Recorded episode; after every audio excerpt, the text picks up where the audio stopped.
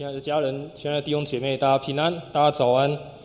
很开心我们再次透过线上的方式，我们来到上帝的殿中，我们一起来敬拜他。在过去这个月当中，台湾经历相当严重的疫情，受到病毒的攻击，让我想起在中世纪的时候，当时也经历了一个非常严重的瘟疫，就是黑死病。当时的一个非常出名的神学家马丁路德，他在当时他针对黑死病，针对这样子严重的瘟疫，他发出了一些提醒，告诉当代的基督徒，在那样子疫情非常严重，而整个欧洲地区死伤非常严重的过程当中，马丁路德他认为，在这样的时代当中，在这样的情况当中，是上帝再一次在试验我们的信心以及我们对人的爱心。马丁路德他也说，让我们再一次的去思考我们对上帝所存的意念到底是什么。他也再一次的试验我们，让我们看看自己除了对上帝是不是有真实的关系以外，我们是否也对邻舍有真正的关怀。他说这是一个挑战，是给所有人的挑战，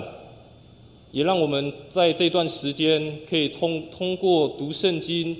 通过祷告，通过默想，再一次专心寻求神，再一次专心找寻上帝在我们生命当中的旨意。我想马丁路德在这段的提醒当中，也给我们当代的基督徒，也给我们台湾社会一个很大的鼓励，也一个很大的提醒。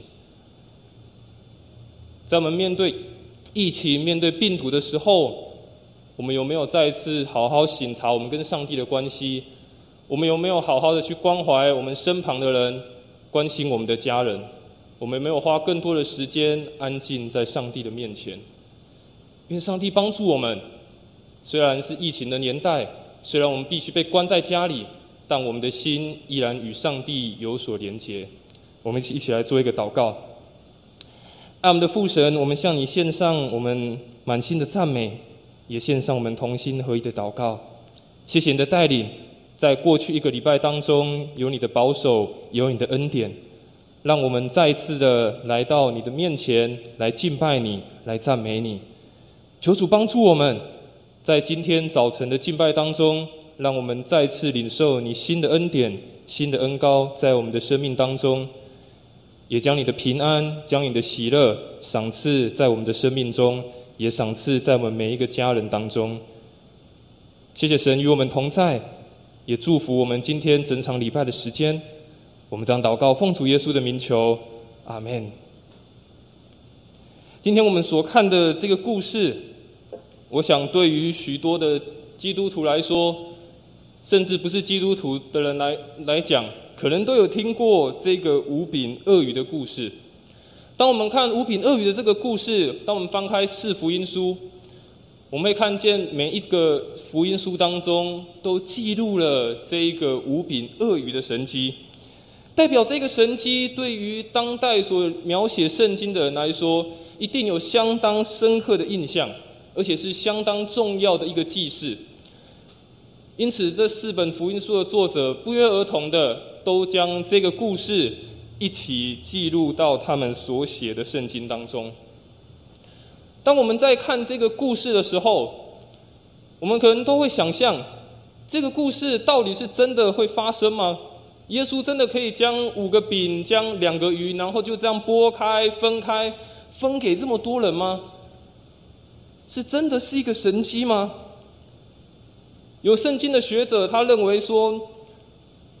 事实上当这个小孩子拿出一个饼的时候，其他旁边的大人看见了，所以感到羞愧，所以把饼都拿出来，所以才可以变成五千个人可以吃饱。有些人认为说，这些犹太人事实上出门的时候身上会有带一些粮食，事实上也有带一些东西在身上，但是看到耶稣在祝谢的时候，他们因而感动而拿出来。也有人认为说，这个这个神迹不是在说肉体上让他们饱足，而是这些人听完耶稣的讲道之后，心灵得到了饱足，所以五千个人吃饱了。有许多的神学家或许多的这些学者，他们用不同的角度去看待这个故事，用他们自己的观点去诠释说，这个五饼鳄鱼到底是一个神迹呢，还只是一个譬喻的说法？但我想，既然这个故事被记录了在四个福音书当中，我想它一定是非常重要的，而且一定是在这一些门徒当中烙印非常深的印象。所以我想，这真的是一个神迹，透过一个一个分一个分享，分享出五饼鳄鱼，而让所有人都得着饱足。但在看这个故事之前，我们要再往前看一点。在这个神迹发生之前，耶稣跟他的门徒经历了非常多的神迹奇事。耶稣不仅赶鬼、医病，耶稣也差派这些门徒两个两个出去的传福音。我想对当时的这些门徒来说，他们内心应该是真的体验到了，也感受到了，哇，这个耶稣真的有一些特别的能力，这个耶稣真的是非常的奇妙，可以行一些奇事。我想这些门徒他们的心中一定带着一些期盼，而且这他们一定是带着一个要继续一个非常热切的心，想要看耶稣可以做什么事。而来到这个故事当中的时候，一群追随耶稣的群众又来到耶稣的这个来追随一追随到耶稣的地方，他们想要听耶稣来分享，想要听耶稣来讲道。于是耶稣就开始在那个地方，在一个野外的地方开始讲道，但却没有想到天黑了，这群门徒跑来找耶稣说：“耶稣啊，怎么办？天黑了，这么多的群众。”圣经描写光男人就有五千个，若加上女人加小孩，甚至有七八千，甚至有一万个。耶稣啊，该怎么办才好？耶稣说：“你们去让他们吃饱吧。”但这些门徒的回答却说：“我们没有钱，这么多人，我们也不知道该怎么办。”耶稣告诉他们：“你们再去找吧。”于是他们找来五个饼、两个鱼。而后耶稣拿这五个饼、两条鱼，祝谢、拨开，让所有人都得以吃饱。我想透过今天这个五饼鳄鱼的神迹，我们也再一次来思考，虽然是一个非常耳熟能详的故事，但我们今天要从门徒的角度，以及从这个分享出来的孩子的角度，我们一起来看他们是抱持着什么样的心态。第一个，我们要先来看见的是这些门徒的缺乏。刚刚的经文一开始说天已经晚了，门徒近前来说：“这是野地，天已经晚了，请叫众人散开，好他们好往四面乡村去，自己买什么吃。”这个故事从一个问题，从一个危机开始，已经到了要吃饭的时刻，但是这个群众要在这个偏远的地方，所以门徒他们建议耶稣说：“耶稣，让他们自己散去吧，让他们自己想办法，让他们自己去找晚餐吃吧。”所以我们先看见在这个故事一开始发生一些状况，天已经要黑了，而且是在一个野地的地方，不像现在四处有便利商店这么方便，在一个旷野的地方，人数众多，没有食物可以吃，甚至我们看到经文他说我们只有二十两银子，没有足够的钱可以供应给这么多人来吃。哇，这是一个非常大的危机，这么多人在听耶稣讲道，耶稣满足了他们内心当中的需要，但肉体的需要该怎么办呢？于是门徒提出了这样的问题，丢给耶稣，问耶稣说：“耶稣，该如何是好？”门徒他们建议耶稣说：“让他们散开到村子里去，自己买吃的。”我们看见耶稣的回应很特别，耶稣回应说：“不用他们去，你给他们吃吧。”哎，耶稣居然说：“不用他们去，你给他们吃。”门徒嘛，你给他们吃。我们再详细一点看门徒的反应，他们说什么？他们说：“我们去找了，但是只有五个饼，只有两条鱼。哎，耶稣怎么办？我们去找了啊，但只有这些，怎么办？”但耶稣的回应，他又说：“拿过来给我。”我们看见门徒他们的心态，我们看见门徒刚刚前面说到，在这个五饼二鱼的故事之前，这些门徒才跟耶稣一同经历了许多神迹奇事，看见耶稣医病赶鬼，他们也自己两个两个出去的传福音。但现在他们却又回来问耶稣说：“耶稣啊，怎么办？耶稣啊，我们又缺乏了，在这个时刻我们可以怎么办？”但耶稣却说：“你们给他啊。”门徒说找到了，但是耶稣却又说：“拿过来给我。”我想对当时的门徒来说，他们一定是非常的怀疑。耶稣啊，你怎么这样回答我们？耶稣啊，你没有看见我们的难处吗？耶稣啊，你没有看见我们忧虑的事情是什么吗？但从头到尾，我们看见耶稣他的回答都没有很正面的说：“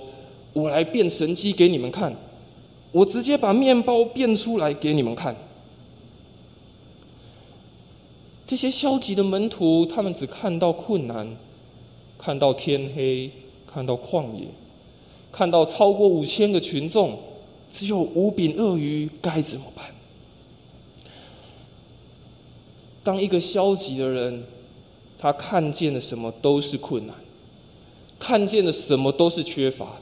看见的什么都是挑战，没有任何的出路。纵然眼前可能没有任何真正的困难，都会想象一个困难出来。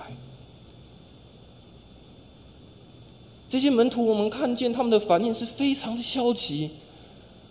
而且是甚至是非常的负面的。耶稣，我们该怎么办呢？我们不知道要怎么喂养这些群众，但他们却忘了他们已经经历过耶稣给他们看过的神迹奇事了。有时候我们常常都在想一些办法，遇到困难遇到挑战的时候，我们都想要用一些机会，用一些办法，想办法想要去扭转，但时常我们最后的结果是焦头烂额，没有办法去解决这些困难。甚至我们总以为可以靠自己的能力，我们可以解决这一切的困难，我们可以靠着自己的才能去面对我们所遇到的一切的挑战。但是这些门徒，他们最缺乏的一件事情，就是他们忘记了他们生命当中最重要的是什么。他们只看见我们现在只有缺乏，只有困难，好像没有路了，这么多人，我们不知道该怎么办。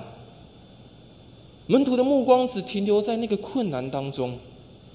门徒的目光好像是非常短浅的。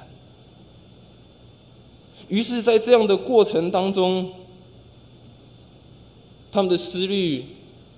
从原本从跟随耶稣看见这么多的神迹奇事的喜乐，那样子的火热，变成了焦虑，变成了忧虑。有时候我们也只常看到自己的有限，看见自己的不足，看到自己的问题，看见自己的挑战，反而让我们失去了平安和喜乐。特别在这个疫情的当中，我想很多事情剥夺了原有我们的生活的方式，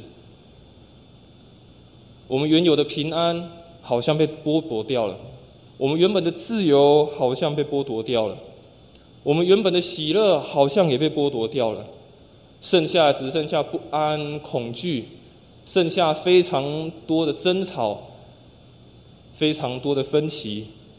以及非常多的摩擦。亲爱的家人，亲爱的弟兄姐妹，当我们处在这样的环境当中，我们似乎也在一个缺乏当中，但我们眼睛所看见的是什么？在这个疫情当中，我们确实看见了很多困难，我们没办法外出，我们没有办法出去旅游，甚至我们可能在经济上遇见了困难，我们必须被迫关在家里，跟我们的家人长时间的相处在一起，甚至产生了很多摩擦，甚至产生了非常多的问题。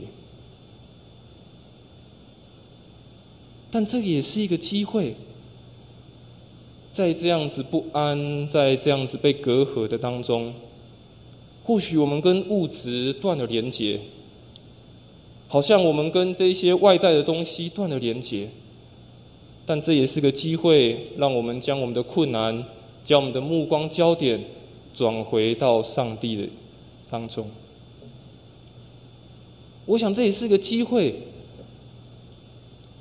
将我们的困难，将我们的缺乏再一次的摆上，求神帮助我们，在这样的难处当中，让我们眼见所看的是上帝给我们的满足以及喜乐。当使徒保罗当时被关在监狱的当中，虽然在那个时候他是个非常不自由，而且是一个受限的环境，但他依然写出的信当中表示他的喜乐，也表示出他的信心。在腓立比书当中，他也写到，应当一无挂虑，凡事借着祷告、祈求和感谢，将你们所要的告诉神，神所赐出人意外的平安，必在基督耶稣里保守你们的心怀意念。我想保罗当时的心境也是在一个极度缺乏不自由的状态，但他但当他把目光转到上帝的身上的时候，他说他一无挂虑，反而将任何事情是借着祷告、祈求和感谢，将一切的来告诉神。当门徒提出这些挑战，提出这些问题给耶稣之后，耶稣请他们去找来这些饼，耶稣祝谢了。而圣经描写耶稣请这些群众，请这些人一排一排、一行一行的坐在青草地上，然后将这个饼分了出去。我想在这个当中，耶稣也让我们再次的学习一件事情。耶稣在马太福音十一章二十九节，他也说：“我心里柔和谦卑，你们当负我的恶，学我的样式，这样你们心里就必得享安息。因为我的恶是容易的，我的担子是轻省的。”我们有时候都觉得这些问题、这些困难，好像我们没有办法解决，好像是上帝把这些东西丢给我们，让我们自己去面对、单独去解决。但事实上，耶稣已经给我们一个答案。耶稣告诉我们，当我们倚靠他，当我们愿意去仰望他的时候，耶稣说，我们要学他的样式，我们的心中就得着安息。耶稣说，学他的样式之时，他的恶是容易的，他的担子是轻省的。在这个经文原本当中所形容形容的是一只大的公牛带着一个小牛犊一起工作，好像是这个小牛犊身上也背着这个轭，但实际上是这只大的公牛它所担负了所有的重担，这只小牛只是在这个大牛的旁边跟着走一样。有时候我们可能会像这些门徒，我们要用一些人的计算，用一些人的方式去想说可以如何解决，但从来都没有办法找到一个好的答案。但耶稣告诉我们，他愿意跟我们一起。耶稣说，我们要要如何，如这个经文所说的，要当负他的恶，学他的样式，得享安息。耶稣会与我们一同经历这样子的困难，经历这样子的挑战。所以耶稣邀请这些门徒以及这些群众一起坐下来，一起在那边分享。耶稣邀请这些人一起在那边分享这些食物的时候，耶稣也让他们学习了一件事情。在他们感到忧虑、感到疲乏、感到困苦的时候，耶稣告诉他们坐下来，安静下来。我们前面看见的门徒在缺乏的时候，他们用尽的方法，我们可以怎么办？二十两银子够吗？这些人到四周来得及吃吗？我们有办法给他们吃饱吗？但耶稣最后所做的事情是要他们坐下来，安静的坐下来。为什么耶稣在这个时候要他们安静的坐下来？为什么要他们全部的人在那个地方一行一行的等候？事实上，在这个忙碌的时代当中，在这个讲求效率的时代当中，耶稣要这些门徒在那那些那些群众学习安静等候。我想这也是给我们现代的人很大的一个提醒。我们一直在追求，在缺乏的时候，我们在想什么时候可以解封，什么时候疫苗可以来，什么时候可以出去玩，什么时候我可以领到我想要领到的钱，我领到的补助。我有好多的困难挑战在前面啊。但耶稣在这个时候做了一件事情，他请这些门徒，请这些群众都坐下来。耶稣告诉他们，在遇见缺乏之时，在遇见挑战之时，先不要以自己的方式，安静的坐下来，平静安稳的心一同去面对。而当我们在看这段经文的时候，我们会发现，原本一开始耶稣带这一群门徒是到一个旷野，到一个野外的地方，但到这个时候，耶稣却带他们进到一个青草地上坐着。这也让我们想到诗篇二十三篇大卫所写，他说：耶和华是我的牧者，我必不致缺乏。他使我躺卧在青草地上，领我在可安歇的水边。他使我的灵魂苏醒，为自己的名引导我走义路。我虽然行过死荫的幽谷，也不怕遭害，因为你与我同在，你的杖你的肝都安慰我。当这些群众，当这些门徒不知道该如何是好时，耶稣带领他们到青草地上，将他们所需的供给他们。也犹如诗篇二十三篇所说的，不致缺乏，让每一个人都真正的得着饱足。所以亲爱的弟兄姐妹，亲爱的家人，有时候我们会有如门徒一般，好像看见了一个危机来临了，但反而这是一个转变的契机。有时候生命当中出现的一些危机，可能让我们更加经历到上帝的恩典，也甚至我们原本的生命好像都被限制住了，但供应的神让我们的生命再一次的变得更丰富。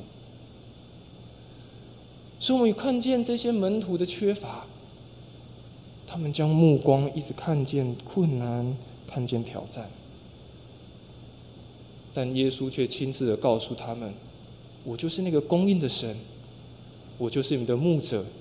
我带领你们到青草地上，当危机来临时，我要让你们经历更多丰盛的恩典。腓立比书四章十九节，使徒保罗他也说：“我的神必照他荣耀的丰富，在基督耶稣里，使你们一切所需用的都充足。”我想在这个时刻当中，当我们每一个人感到缺乏、贫困，特别是在内心当中感到疲乏的时候，我想五饼二鱼的故事也再次提醒我们，上帝是供应的神，他是丰富的神。当我们愿意安静在他里面的时候，愿意将困难交给他的时候，必经历到他的奇妙的恩典。第二个，我们要一起来分享的是将有的所献上。在经文当中，耶稣告诉门徒说：“你们有多少饼，可以去看看。”他们知道，就说有五个饼，两条鱼。这里告诉我们一件非常重要的真理：耶稣从来没有强人所难，耶稣也没有要这些门徒或这些群众奉献出他们所没有的，要拿出要他们拿出他们没有办法拿出来的东西。我们看见耶稣告诉门徒，门徒拿回来的这五个饼两条鱼，耶稣看到的第一个反应是拿了这个饼注谢了，拨开了。他没有告诉门徒说怎么这么少，这样怎么够吃呢？这么多人耶，这些饼跟鱼有办法供应吗？耶稣在提醒一件事情：将你所有的拿出来就足够了。耶稣在告诉这些门徒，将你所有的拿出来就够了。我想我们的生命也是一个施比受更为有福的生命。我想我们的生命如果真的要经历到这样子的富足以及丰盛，我们就要活在一个愿意去帮助他人的生命，而不是一个自我为中心的生命。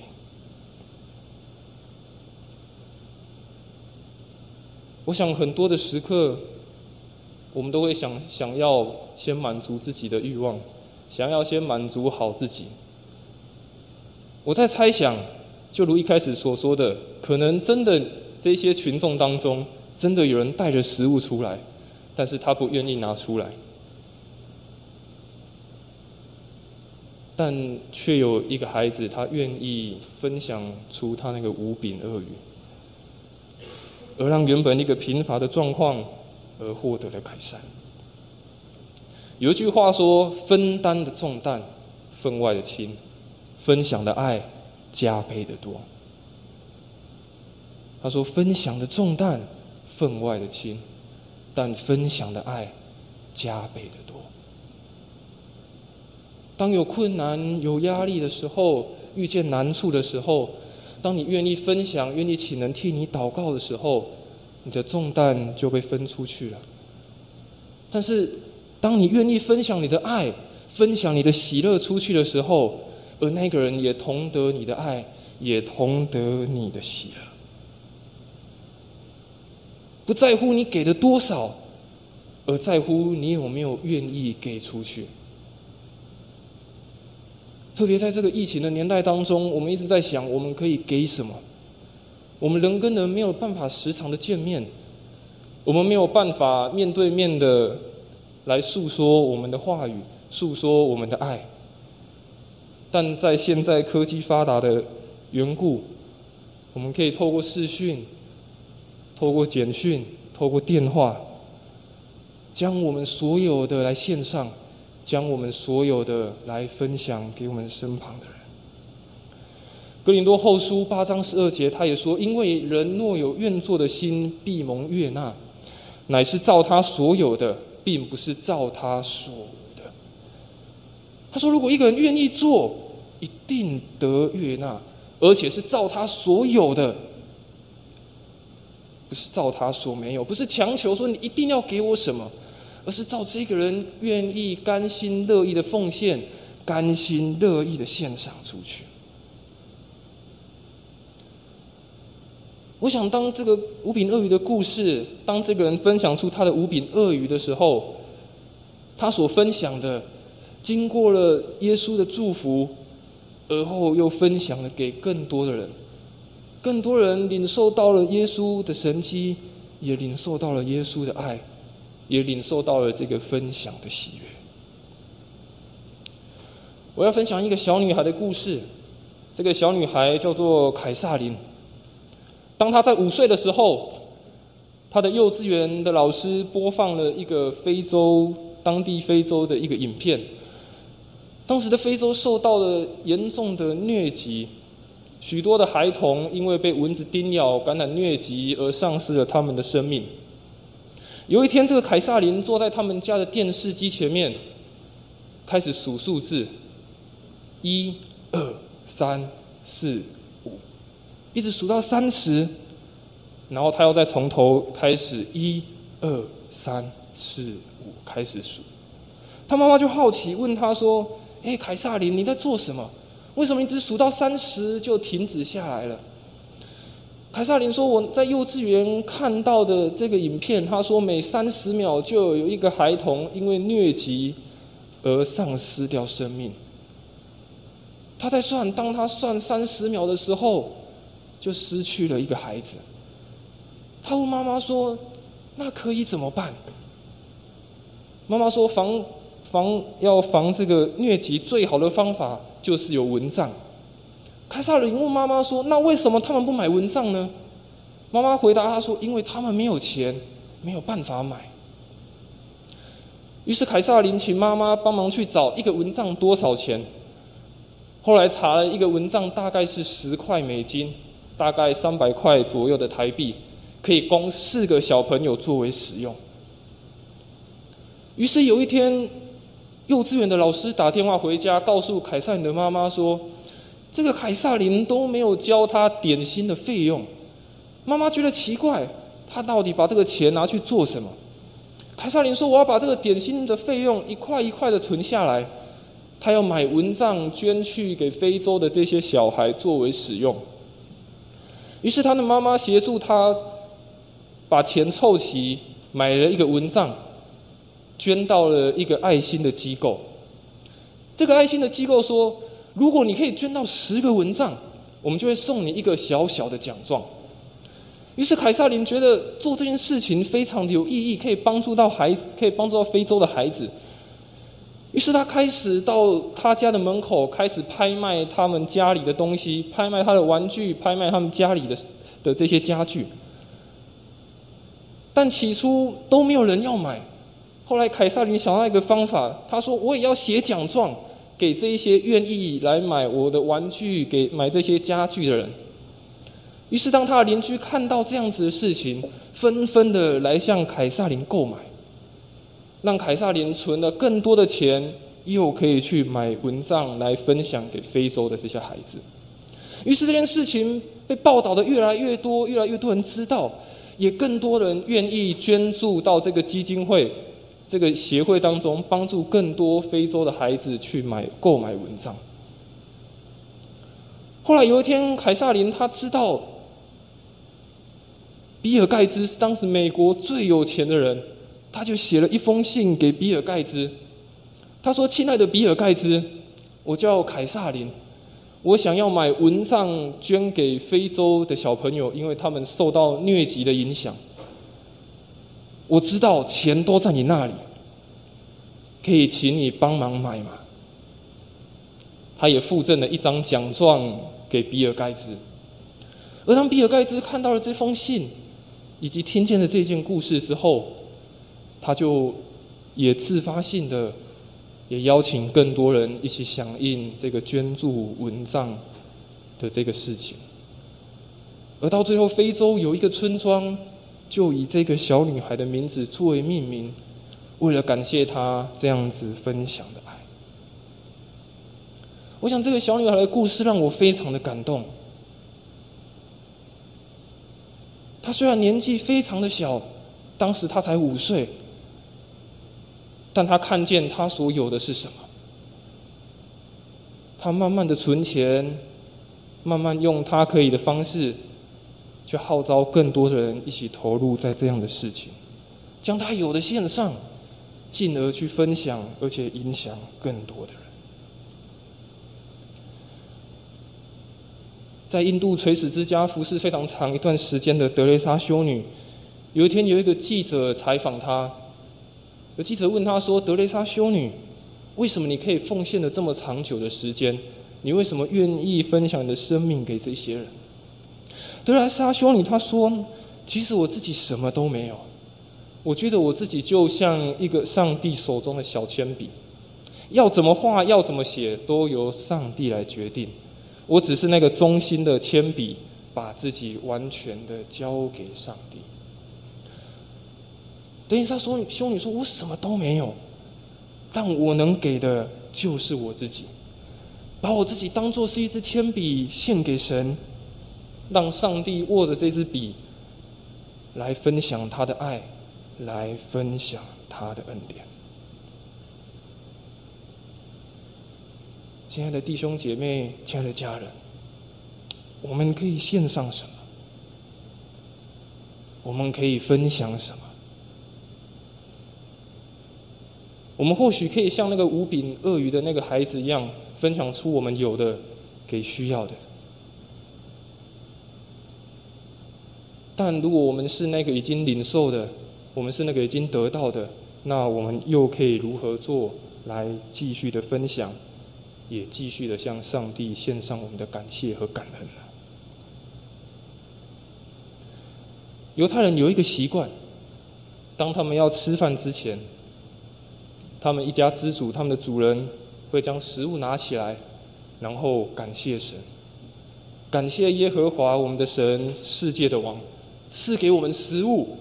感谢完之后，才将食物分给大家。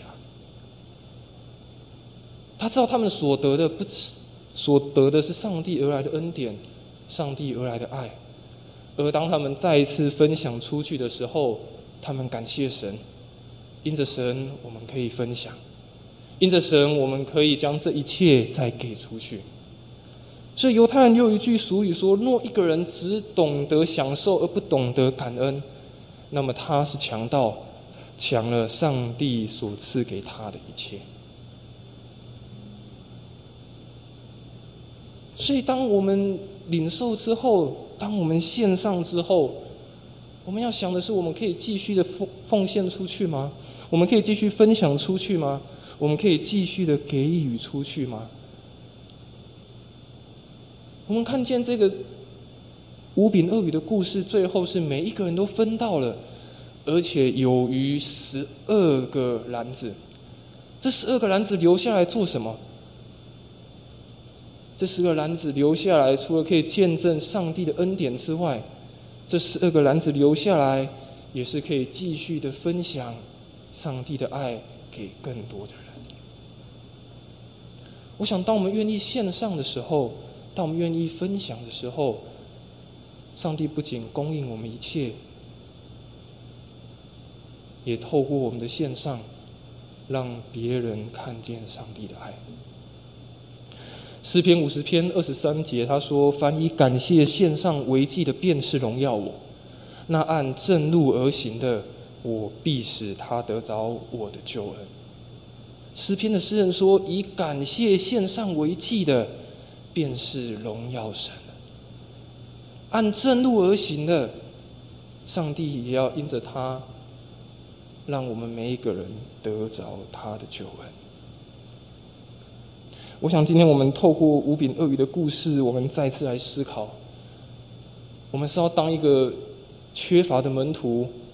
遇见困难就投降，不知道该怎么办的门徒，还是我们要像这个愿意分享的孩子一样，继续的分享？愿意给予，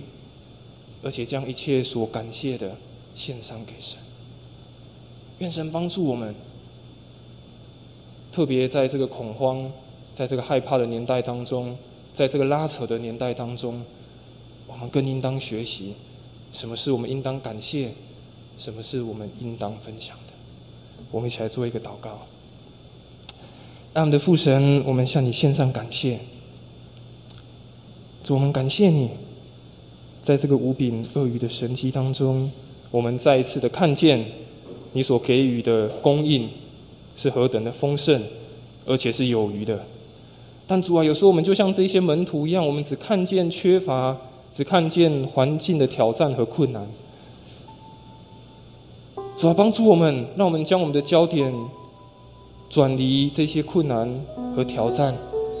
让我们再一次定睛在那个丰盛的主身上。主啊，你也帮助我们，当我们领受你的恩典之后，我们也愿意给予，愿意分享，并将一切的感谢、一切荣耀都献给你。求主你与我们同在，帮助我们，让我们从缺乏变为富足，让我们从挑战变为另外一个新的开始，也帮助我们，让我们从原本不愿意分享的，让我们变成愿意给予分享你的爱。谢谢耶稣与我们同在，我们将祷告奉主耶稣的名求，阿们。